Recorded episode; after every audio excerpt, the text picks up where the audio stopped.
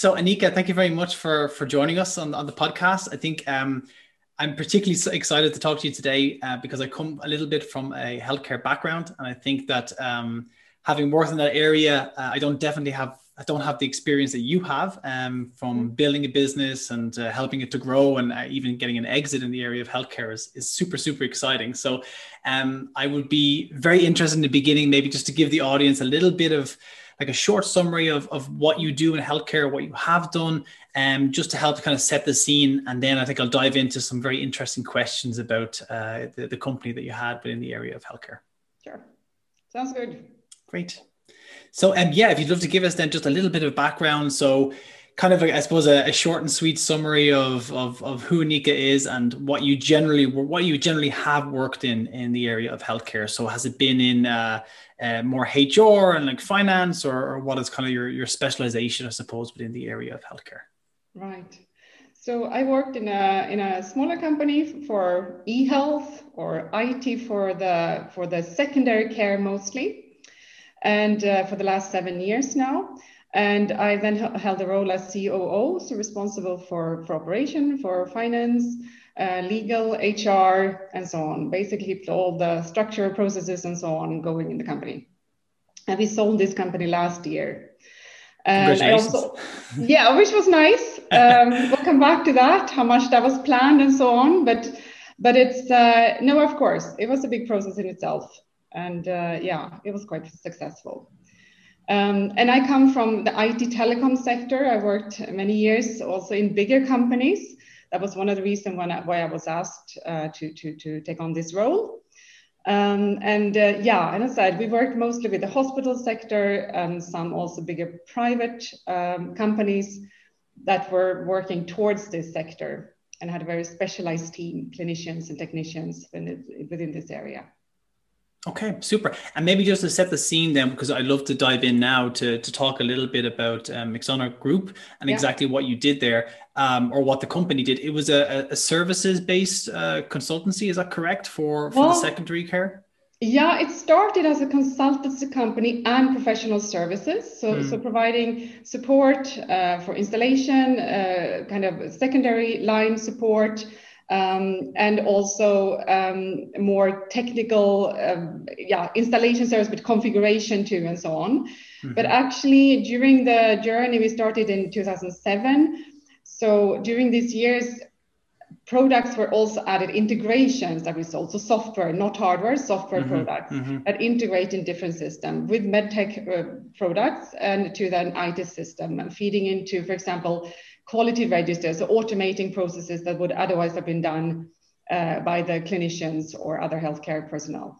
Okay, super. I think we're definitely going to come back to that point about automation, about the type of products and services that you provided, because I think it's super interesting. But I'll come back to that at the end, like kind of in the context of the future of healthcare and digital services that are digital products that are there. But maybe you could describe a little bit, maybe you could give an example of a particular, say, product, for example, that was used in a particular hospital, just to set the scene, if that's okay. Yeah. So we worked during this year with different products. One that we had during the whole journey was products related to ICU, anesthesia, or pre-op, post-op, so not the actual theater where you do the surgeries, but everything that happened before that and after that. Okay. We also worked with EMR systems. One of the big international players was one of the customers. And also maternity, so EMR records specialized for maternity. Mm-hmm. We had some consultancy also for one provider of radiology services, so a platform where you can get a second opinion. It's very interesting, an area which will grow in the future for sure. And that was automated, like analysis, basically, right? No, it wasn't. This one was connecting one radiologist to another one. They might have gone further now, but what I see is that will absolutely come when you say. So you will use an AI type of solution for that in the future, for sure. But even connecting them is already great value, right? Just to get that connection. Yeah. And then the speed here, what you can do and what you actually do, there is a gap here. In all industries, but I would say I've worked in other industries too, and For good and for bad, there is definitely a gap here in healthcare where you, what you can do and what you actually have implemented at this point. Yeah. Okay, fantastic. So you really seem to be on the front line for the last, starting over 10 years ago, focusing on digitization and small innovations and new digital products, introducing into the Scandinavian healthcare system, which I think is one of the highest standards, I suppose, from what I hear within Europe. But still, it's interesting that this already started like 10 years ago. So maybe you could talk a little bit about how that company grew, what your role was, and how kind of everything led up to the actual exit that took place last year. Just if you'd like to maybe give a little bit of insights on that journey, it'd be very interesting. Yeah, it's a journey, and you normally like to have this straight line going from a little bit lower to a little bit higher. It seldom turns out that way. So roller coaster, right? Yes, it is. It is. And just have that in mind and, see that as the normal. And during this time, we also adjusted the strategy. It wasn't, a straight line just going up. For example, I came in 2013. Yeah. And so at that time, I had already been active for quite some years. There was a lot of consultancy services at that time. And from my perspective then as a CEO, there was not so much recurring revenue, which is always something that can make you sleepless if you need to take care about the finances. Of course. So a lot of consultancy based, and you never know, it depends on what's happening in the market, if there are money for that. And we worked with hospitals, so that was also, they could cut their budgets, and then we were out with, because you were like digitization space, right? So this is sometimes a conservative market, and maybe it's like the first thing that gets cut, right? Yeah. And it also depends a little bit on what the attitude towards using consultants is in general, and that changes from political situations and other things. So so that's one. So we tried after then, when I came in, also to have more recurring revenues, and also look at solutions which led us to have more long-term agreements with customers. Of course, the products, when those started and we started to get, or the solutions, when we started to have those, they were license-based, and we had support fees and so on coming yearly. So that's a very comfortable situation to work with. But that's also for a small company, that is something that quite quickly becomes something that you have to have in order. And also what happened, the team when I came in was a mixture between clinicians and technicians. Or both, and that is, in this market, I think, something to be credible, to be able to communicate with the healthcare organization. That was one of, I don't think we could not have done it otherwise. There had to be. We had nurses and doctors, and I said some with them that had gone into IT and studied a bit more. That was the normal. There was some coming from the other side too, so to say, but that was the normal.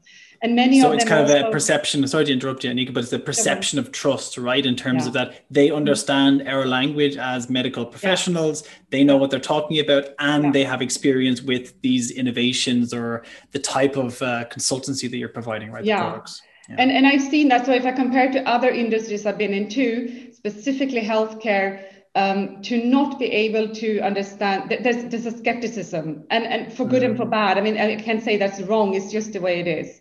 Maybe particularly among doctors, medical doctors. It's and to be able to be credible there, to not have. I studied myself during this time, so I took courses in health informatics and anatomy and physiology and so on, just to be able to do that kind of talk.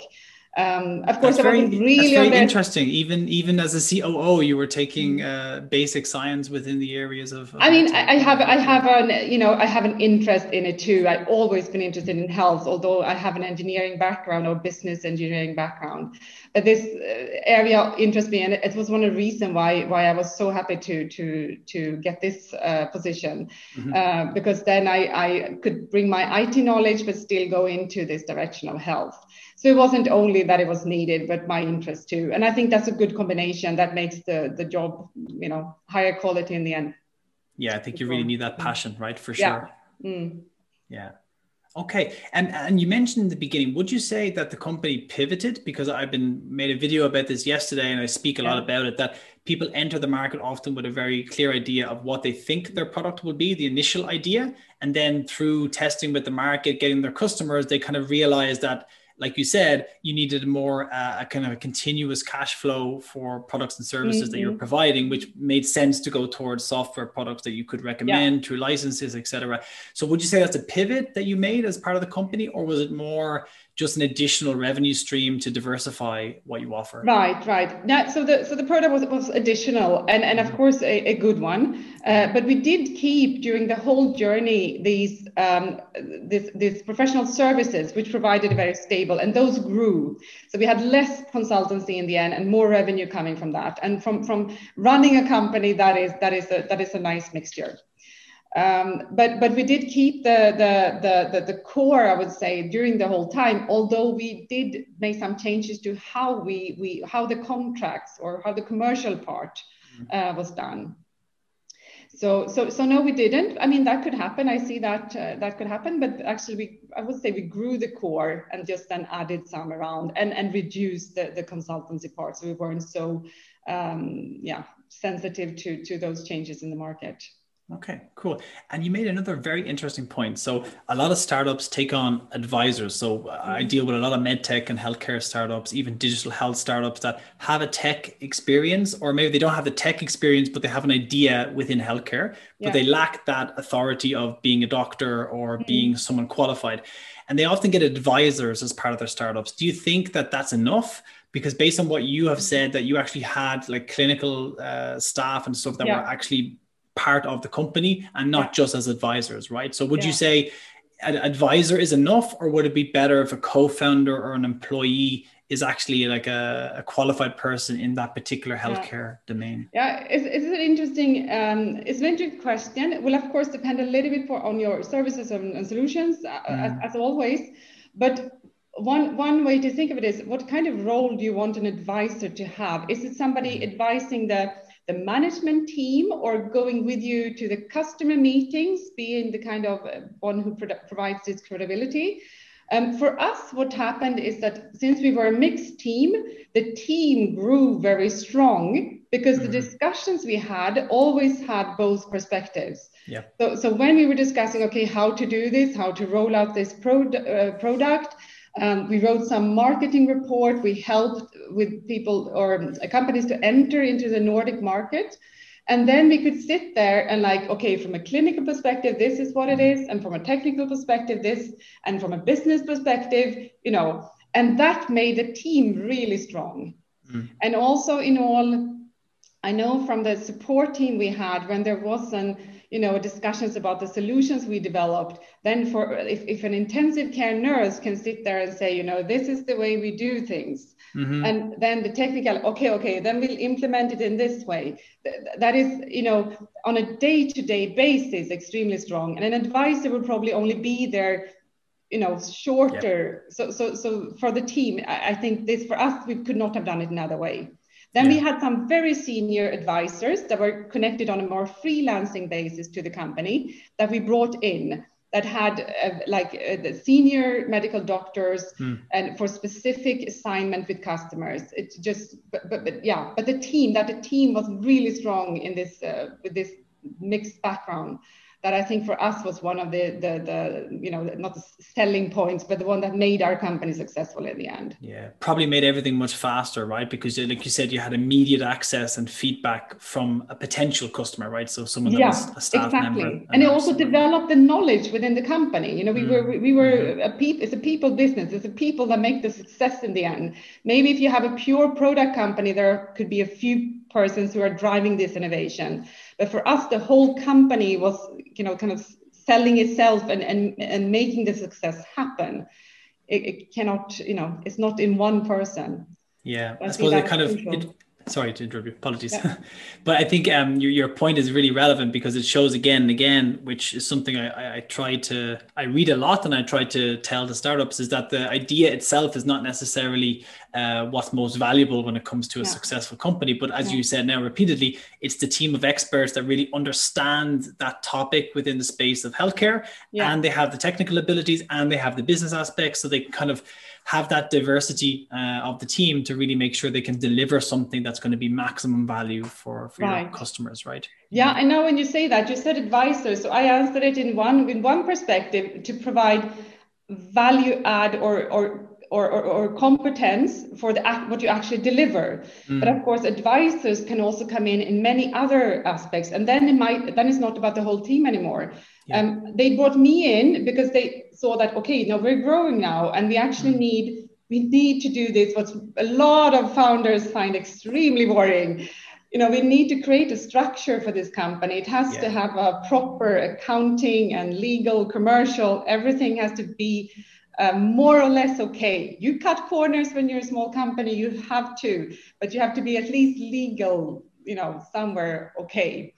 And many founders, and that is okay, but they are more focused maybe on the innovation, creativity. And it's a little bit hard for most people to work both in the space, creativity and structure. It goes against how we work on a mind way. Or different sides of the brain, right? Yeah, exactly. Yeah. And they might not be interested either. But as you say, the idea itself will not be enough at a certain point. And there are other things that will become or potential obstacles. And one is, if you want to grow, then at some point you need to have this structure, because the people coming in the beginning might be the other entrepreneurial people who doesn't really need the structure. But at one point, those people will also come in, which, HR processes, they need some kind of stability. They also need a salary to arrive every month and so on. Yeah. And there and it's not bad that you get other mindsets. It's a balance which makes the successful team. I definitely believe that. But these also, the founders might not be the people who want to do this more. Yeah. Which is where you came in, right? As someone external. Yeah. That was definitely the case for us. That was definitely the case. And that provided that balance. So and that is the success in the end, to be able to balance and work on all these, both innovations, but to let the company grow in a stable way. Mm-hmm. Mm. Yeah, no, it's all making sense for sure. I think that stuff, it can be considered by the people that are creating the innovations to be like boring and not really the concern, because they're worried about building something, getting customers, but there's a whole infrastructure around really bringing up a company to an exit, or even just building a company that's going to be successful with good revenue.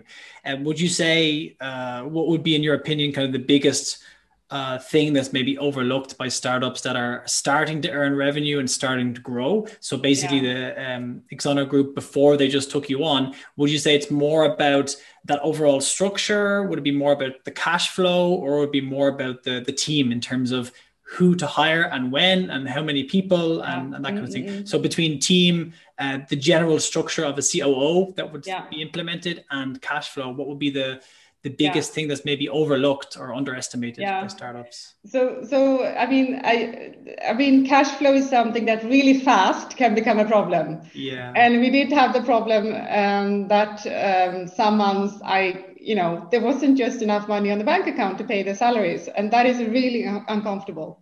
Yeah. And then you need to have a really good relation with everyone, and it wasn't about the company doing badly and that's really important from a finance perspective also to understand that it didn't mean that we weren't doing well. It meant that the money were not coming in when it was needed, and that is cash flow. So we had the customers, they were going to pay, but we were a small company, and some of the customers were public customers, maybe with 60 days before we received the payments. Wow, okay. Yeah. And that can, make it or break it. You can't just, and we didn't have also, that's also two ways to go. We did not have external financing. So we self-financed everything. That's another important part, right? So you grew organically in that sense. We grew, yeah, exactly. We grew organically. And that might not be possible if you have a pure product company, because of course you need to go through all the processes for getting all the standardization and so on. Yep. But for us, that was possible. And then for the products we developed, We did use financing from one of the Nordic countries, which were promoting healthcare or e-health, digital health products. So was this like a public grant kind of, or? Sorry? Was this public funding or a public grant? Yes, it was, it was a public funding that we applied for and then got part of the development cost sponsored or funded by the country. Great. Okay. Yeah, that was good. And I mean, there's a lot of those initiatives nowadays, and I think that's really good. There has been, if you go back in history, I mean, these big companies were the one who provided product, and I don't think that is true anymore. And I don't necessarily think that they always find the best products, solutions. Yeah. And I see now, I mean, it has changed now during the last, say, 20 years that you have much more of this, you know, hackathons and kind of test labs. We were involved in a project for University Hospital of Uppsala, and there to look at their new patient rooms. And our role in this project was to bring together the industry and the hospital to create kind of a test bed or an area where you can just discuss innovation. Like a think tank or something, right? A think tank, yeah. And this actually in this, especially the healthcare, is something that hasn't been those forums, you have to, they're very strict with public procurements and so on. And this is necessarily not so good for innovation. Mm-hmm. And because of the much faster development now with, you know, and also the agile working way, which I think promotes innovation in many ways, you need to be able to meet and work out solutions together in a more pragmatic and you know, easy going way than through public procurement. That won't work, that comes later. So I think those initiatives are really good, vital for providing, you know, good health for the people in general. Yeah, absolutely. But it sounds like from your perspective, it was a serious advantage not to have like venture capital investment with the added pressure of having to push for an exit and having to basically report to someone else, right? Because they're giving you money in exchange for a proportion of a company. So it's also very impressive, I must say, and well done in being able to basically bootstrap and to build a successful company. Of course, when you joined in 2013, they were operating for some years, but to build it up to the point and to help it to grow without that external funding is extremely impressive. I think it's it shows you that not everyone is suitable or has to go that route of getting venture capital, right? No, for sure. And it is, I mean, but I've also, I mean, we have, as I said, there it wasn't that always, it wasn't easy. Yeah, and the roller coaster, right? It is. And also they're coming to this, some of the points with that. So choosing to, I mean, we could for sure have gone for external financing, I think so. Yeah. But it's a bit of the mindset of the majority owners or founders, how they want to do it. And that just came into that it's a little bit about who's going to decide about things and, you know, where you want to go. Of course, it's control, right? In the end, really. Yeah, it is. Yeah. Do you know whether actually offers initially? Sorry to interrupt you. I'm very curious. So whether offers from venture capitalists that were like turned down, or did the company actually maybe even try to apply and just to see what the contract would look like and what the exchange would be? Or was it really just like, no, we're just going to go in our own direction? And we were approached several times. So there were some processes, not so much from venture capitalists, but from companies who wanted to buy us. So other. Ah, okay. Yeah. That's interesting. And so that, and there were a few during the years I was there, and it wasn't it wasn't something, you know, we are going to sell the company. I cannot, you know, I wasn't one of the founders, but I did not hear that in the conversation. This wasn't like the value of the company that, look, we want to grow to this big so that we can then get acquired, right? This wasn't the objective. And I think that if you have that idea, you don't, I mean, obviously in the beginning, and since it is not so easy always to have a startup company or a smaller company, you need to be driven by passion and, you know, really believing in what you do, at least in the beginning. So I think it's hard to start and thinking we're going to sell it. Like, I'm not sure that actually produces at least the best companies in the end. I think you've probably seen that in pitch decks, you know, when people say, yeah, this is our 5 to 10 year plan. And then by the end of year 7, we want to be acquired and have an exit. And I kind of sit there, you know, when I see very early stage startups presenting this in healthcare, I'm kind of thinking, oh, like you're already planning an exit. Like I understand this is one nice way to play the game, but there's a very small number of companies that, first of all, get venture capital that help them to grow big enough. And secondly, there's very few companies that actually really exit, right? So I think it's better to, like you said, to focus on the passion. Like, why are you doing this? Why do you care? And that's going to be really driving the product development and the sales and the revenue, right? Yeah, and anything you do with that much passion, you probably do quite well too. Yeah, best potential for sure, right? Yeah. Yeah. So maybe you could talk a little bit about just shortly, if you don't mind. So you said that there were several offers by companies basically to acquire you, to acquire the company, Exonor Group. And what made the decision in the end after about, you know, having worked with the company for about 6 years and then last year deciding with the co-founders, of course, I'm sure, and the whole company, this is the best next move for the actual company. So what was in the lead up to this particular exit that took place last year? I think several factors. What to say? At one point you come to this, you know, we had grown it. It was stable. I remember one of the last discussions. We were still sitting there, and there were opinions, kind of. Are we sure we want to do this? Yeah. You know? Because I mean, it's 12 years, right? That they were operating basically. Yeah. It was a pretty successful company, and but of course, it's a lot of responsibility. Yeah. And I mean, it's easier to work in a bigger company when it comes to that.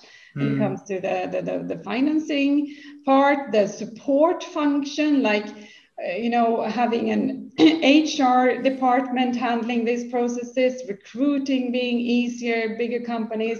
Scale potentially system, as well, I suppose, potential right? Potential sales. Also, what you fight with a bit when you're a smaller company, especially in this sector too, is that the credibility, so coming and saying we are this company which has 10,000 employees, will also provide all the ISO certifications and every, you know, the credibility, and you can go into all public procurement, you have the resources to do that.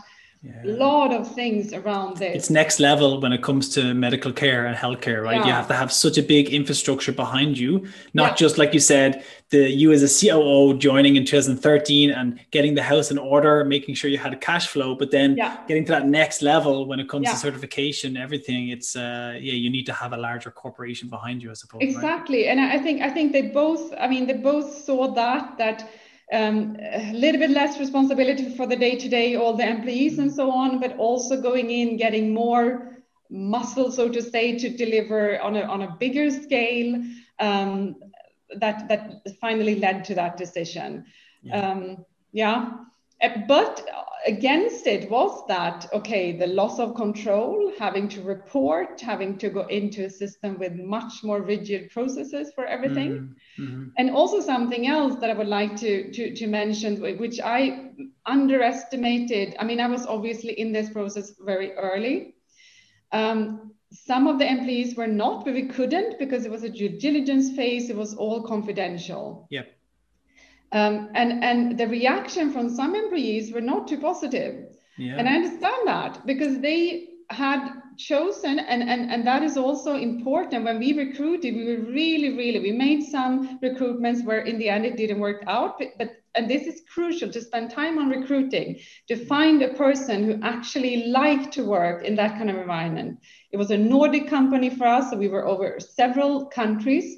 We worked a lot like people do nowadays over online tools because we didn't meet up so much. And the independence and the competence we were asking for, that process, we spent more and more time to actually try to recruit the right kind of people. Mm. And they are not necessarily the ones who are happy going into big organization.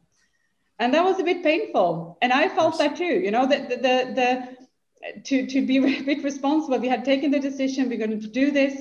But finally, also going into it, we realized, you know, how many people kind of, but I don't want this. I don't want to go into big company. It's sometimes scary, right? The uncertainty of what will happen, what their role will be, and they've joined and you've hired them. based on your own due diligence with them to make sure that their values match your values, and they're probably worried that that will change, right? When for sure. I spent so much more time than I had thought of in the beginning. You know, the integration project was really a change project. I as I said, I underestimated, I had not gone through that before, but I spent a lot of time sitting with employees just or colleagues, sitting with them, you know, just discussing. And it was a process of change. And for some people, it worked out really well. And you know, have to know during that kind of change processes also, there will be changes in the organization you have. That's, you can't.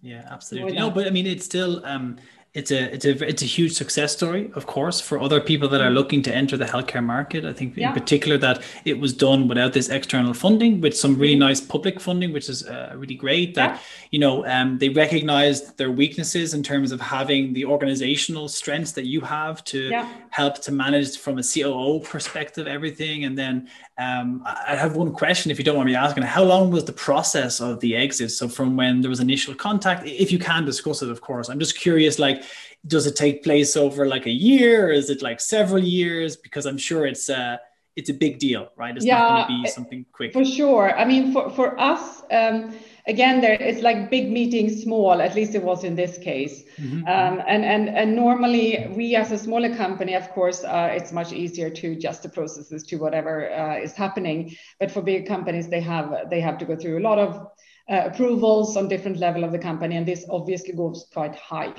Mm-hmm. I'm thinking at the same time, how long time? I think a year before we were there.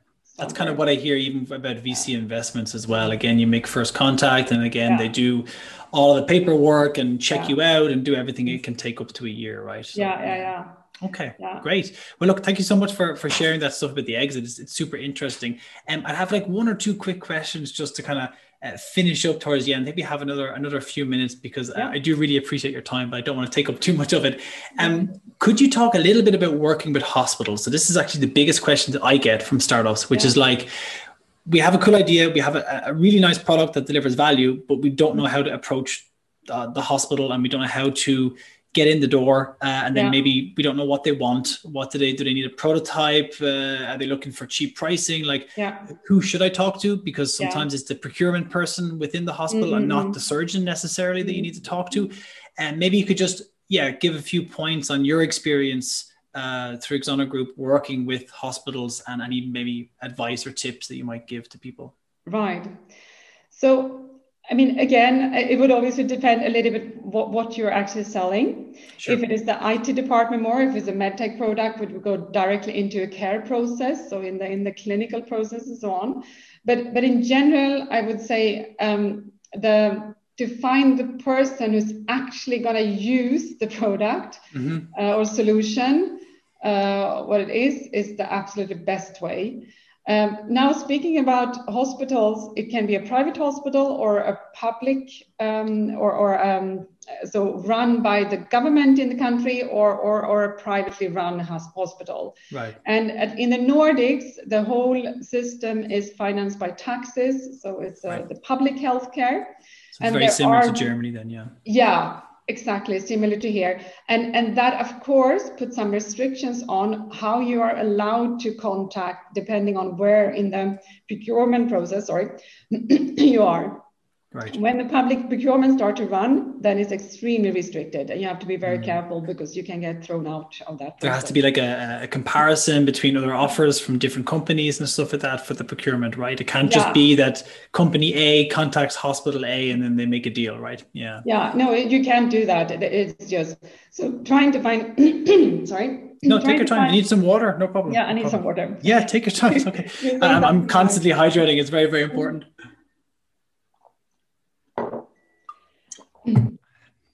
And what I think, what is the optimal way to do it? If it's possible, but the optimal way to do it is if there is one of these think tanks or kind of a more relaxed way to approach the hospital, or in an early phase.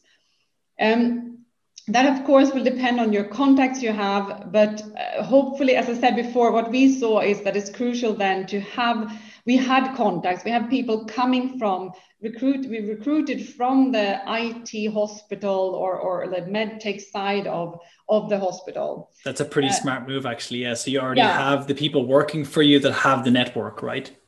So a lot of connections, and it might not always be possible. I see that, but that is still, it's extremely valuable. And we were also active in local organizations like the MedTech organization, the local HIMSS organization in the Nordics, and so on. And that then provided contact for getting meetings with the right people. Great. So it's a kind of an indirect route in a kind of more public and open setting, rather than let's have a meeting with this person from the hospital who has very little time and try to convince them as a kind of a sales pitch. You can engage with them with interesting questions and whatnot. Right. And I mean, I said that's optimal, but sometimes it is also, you know, a bit of cold calling and just trying to get meeting them at conferences and so on. That is normally a little bit easier. Or showing if you have a product, to be able to show it to demo and so on. That is also something I would really recommend. Yeah, because I suppose like in terms of what would make a hospital say yes to hiring you, whether it's your example of the company you worked for, so whether it's services or software in terms of digitization, I suppose what would make them really tick? Is it like showing them the potential savings? Is it the value that's going to be created for the hospital staff? Or is it because often I feel that people want to add value, for example, on the surgeon end for a tool for a surgeon, but actually the value for the decision maker is more like reducing costs and making things safer, etc. So maybe you could talk about what makes it. It depends who you talk to, for sure. That's and some product will have more financial impact, and which some people will not care about at all. So it depends, and you would have to maybe have 3 or 4 messages depending on who's sitting on the other side of the table. I mean, really important if you want to sell something in the care processes and dealing directly with clinicians. It has to be, patient safety. That's just the first priority. That has to be certification, all that stuff. Yeah, standards. And since things are moving so fast now, I think that's an area too that will have more and more importance. And that's right. It should have that focus. Then it's about everyone's kind of personal view, and that's what you actually said now, you know, what do I get from this? So the clinicians, the nurses and so on, how does it help me on a day-to-day basis? What is made better in my daily life by this? And that would have to be focused on then. And then there's the finance or the procurement that's sitting with different kind of targets about how to save so much, you know, OPEX or whatever it is. Yeah. So it kind of depends on who is the real decision maker within that process. Yeah. You need the person that's going to use it. So the medical personnel that might use the IT or the hardware that you're developing. Yeah. You might need also approval from another person that's not the procurement officer, but actually in charge of managing several people that will be involved with the tool. So you kind of have to satisfy 3 or 4 different layers. Yeah. I guess, right? And this is, of course, it sounds like a lot, and it can be for a startup, right? Yeah. Yeah, and I here's also, I mean, there's so many good advisors or mentor networks and so on now to kind of give you feedback on how to actually look at this. I was just in a hackathon recently now as a mentor, and I mean, the technical guys are really good. I cannot do what they do. Yeah. But just to get the other view that, okay, so you're going to present this, who are you going to meet and what will they be interested in?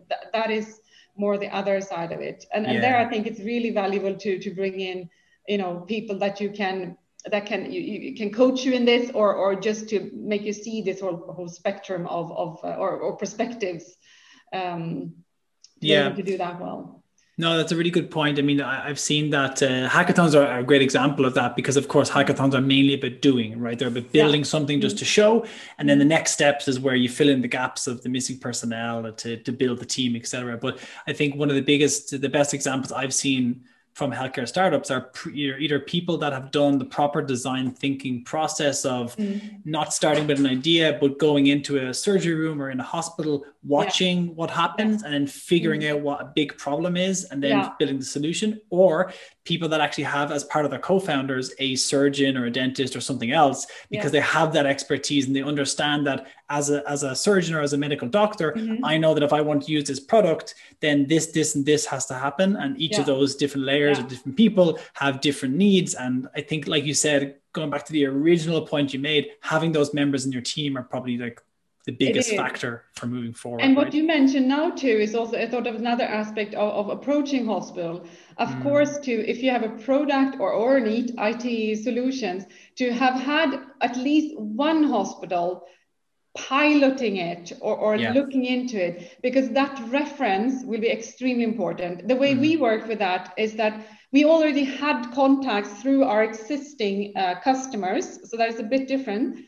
But since these hospitals don't compete with each other, we were happy to kind of, hey, can you speak to your colleague in Norway? Because they are using this and, you know, we're completely open. Just call them, check what they say about it, and then see if this could be interesting for you. That's fascinating, because I mean, that would never happen in the corporate world where you ask Siemens to go call Philips and just recommend us, right? But I suppose, in healthcare, the purpose is to work together, to collaborate and to build better services and products for patients. So that's very interesting. I like it because it's kind of a call to action that it incentivizes the startup to deliver something of value to the customer or the pilot person. And then you just ask them, hey, look, if you enjoyed our product, could you maybe please recommend us to one other person? I really like it. That's a really good suggestion. Yeah. And it's, I mean, extremely valuable, right? And it works, right? Never, for us, that was good. Cool. So I have one final question. So I worked a little bit in healthcare, not so much in hospitals, but in terms of the innovation space with kind of, I suppose, care for elderly people living at home, etc. I made an attempt within a startup to work on augmented reality to support dementia patients, which was way ahead in terms of the technology readiness, and the problem didn't really match the solution either. But when I was in that space, I spoke to a few people about what is the latest innovation that's on the market, you know, for healthcare, for elderly people. And, you know, they talked about these bracelets where you tap the bracelet when someone falls down. It's like a pendant. And then it calls the police, the ambulance, and then the fire brigade. They come to help you. And I had heard that this at the time in 2016, 2017, it still wasn't automatic. So it didn't have a valid product that when you fell over, it would automatically detect, okay, this person has fallen over. Right. Yeah. And, you know, please call the ambulance. So this is my example of what I've seen in terms of the level of digitization, because I think in healthcare, there's often a discussion about AI, blockchain, you know, really high tech stuff that I think are on the market. Yeah. But I think I'd love to hear your opinion of what really takes place in hospitals. So I think there's a disposition here or a gap between what people think actually goes on, and then what is the actual maybe needs of a hospital, you know, or healthcare in general. Yeah, sure. Yeah. And I mean, as I said, I had not been specialized or only working towards the sector before that. Yeah. So when I came in, I compared to other industries. I've been a little bit in telecom, banking, transportation. And what I saw was that, hey, but there are products for this. Why don't you implement them? That was kind of the feeling I had in the beginning, kind of frustration. Come on, there's so many good things to do. You know, there are IT systems in some of the Nordic countries, and I'm sure this is the same everywhere. It takes them minutes just to start up the system or to log in. It's crazy. And if you start to understand the history, you understand why it is like that. But there's so much room for improvement, and as a health provider, you can provide so much better service that you kind of, you know, you get frustrating when you see that. But there are several factors here. One is, as I said, if you're not a private hospital where you have, and private hospitals don't have other things, but might not have the financing to do things, but there's still a bit of more flexibility to say, okay, now we're going to have an EMR system, top notch, let's do it. In a big hospital that is in the public healthcare system, that might not be possible. You need to go through the public procurement. There are so many people involved on so many levels that need to say yes. It takes time. So there's nowhere we are where we could be if you look at what is available in terms of AI and just IT, you know, solutions that could be implemented. Integration platforms. Integration is a big discussion, especially when you've come to using some systems. How do you use them across the country? How do you know if a person is has vaccinations, have allergies? If you go into an ER, how do I find out if this person is unconscious? How do I find out if they're allergic to some of the anesthesia that we want to use? And there are solutions for that. It's not hard even, but they just haven't come where those are available.